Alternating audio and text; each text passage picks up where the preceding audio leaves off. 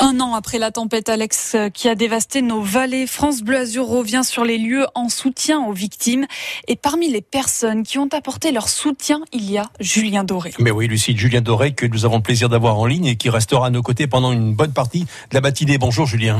Bonjour, grand merci à vous. Julien, la reconstruction se fait pas à pas, step by step. Et la phrase que vous aviez le plus entendue euh, à l'époque, lors de votre venue, c'était Merci Julien d'être là, parce qu'on avait peur que l'on soit oublié effectivement, ça a été, euh, je pense, une des phrases les plus symboliques parce que dans une une catastrophe comme celle-ci, euh, évidemment, la détresse matérielle est énorme euh, pour pour trois vallées hein, qui ont été sinistrées. C'est un peu plus de 13 000 13 000 habitants qui ont été démunis et touchés par cette tempête. Assez assez étonnamment, lors de ma de ma visite, c'est vrai que cette phrase a a eu un écho très fort pour moi et parce qu'elle elle symbolisait plusieurs choses.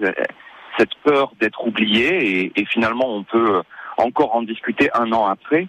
Elle fait écho à, à des promesses qui ont été faites euh, 24 heures après la tempête par euh, par les officiels, les services publics, etc. Et je me suis rendu compte que au travers de ma de ma petite initiative, de cette, de cette petite pierre à l'édifice de la reconstruction, eh bien, il y avait évidemment cette détresse psychologique et cette peur que, que ces promesses ne soient pas tenues et que cet accompagnement sur le long terme, parce qu'évidemment, après une catastrophe comme celle-ci, on parle d'années de reconstruction, euh, eh bien, les habitants avaient peur euh, tout simplement de, de, ne pas être accompagnés dans ce qui les attendait. Et j'ai l'impression, euh, encore maintenant un an après, ça fera un an le, le 2 octobre, bien qu'ils ont ils ont toujours cette peur-là et je pense que cette peur-là est légitime. Oui. Avec le Secours populaire, vous aviez mobilisé vos amis artistes pour organiser cette grande cagnotte pour subvenir aux besoins des sinistrés qui a récolté beaucoup beaucoup d'argent. Euh, qu'en est-il un an après? Est-ce que vous avez pu suivre l'avancée de la reconstruction? Bien sûr, c'est extrêmement important pour moi d'être d'être au contact euh, chaque semaine, euh, chaque mois, des, de la façon dont, dont ces fonds récoltés. Il faut, il faut, se souvenir qu'on a réussi, grâce à cette tombola, à, à récolter 932 000 euros qui, euh, sur le budget de l'année euh, euh, pour la récolte suite à cette catastrophe pour le secours populaire, représente une immense partie, car, car ce budget global était autour d'un million cinq.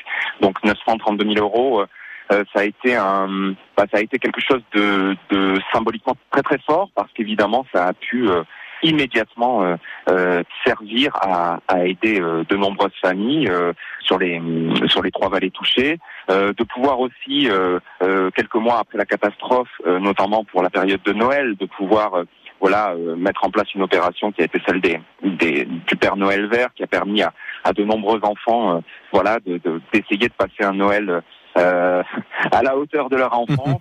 Et puis, et puis voilà, et puis de nombreuses, nombreuses familles qui ont été aidées, de nombreux professionnels aussi qui ont pu, qui ont pu euh, réobtenir du, du matériel qu'ils avaient perdu lors de la tempête pour pouvoir à nouveau retravailler et, et reconstruire, euh, reconstruire leur activité, reconstruire leur quotidien.